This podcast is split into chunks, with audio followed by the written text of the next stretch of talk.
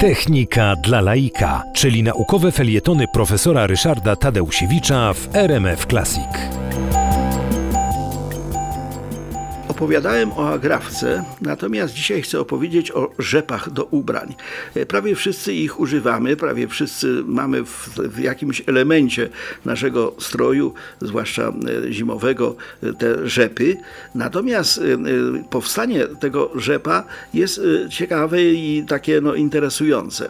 George de Mistral, Szwajcar, miał zwyczaj chodzić ze swoim psem na spacery, ale denerwował się tym, że jak pies wracał z takiego spaceru, to był oblepiony no, rzepami, czyli tymi fragmentami roślin, które czepiały się do jego futra.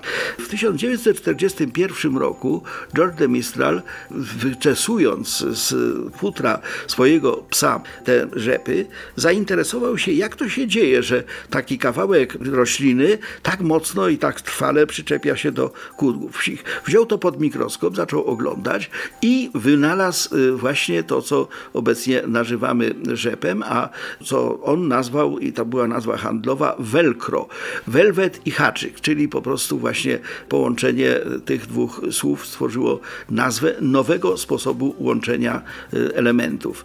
Natomiast przez blisko 20 lat, bo ja przypomnę, to ten wynalazek został y, opatentowany w 1941 roku, ale przez blisko 20 lat w ogóle nie korzystano z niego. Przemysł odzieżowy po prostu miał krój y, no, dostosowany do guzików i do zamków błyskawicznych, natomiast y, do tego, y, tego nowego sposobu łączenia całkowicie był nieprzygotowany.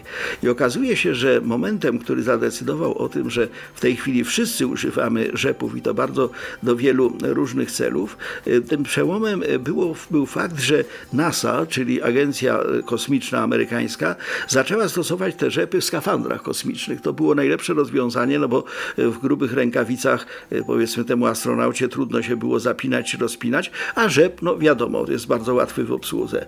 Wobec tego w chwili obecnej to velcro, czyli te zapięcia, mamy na co dzień, mamy, że tak powiem, y, korzystamy z nich, ale pamiętajmy, to wszystko narodziło się podczas spaceru psa.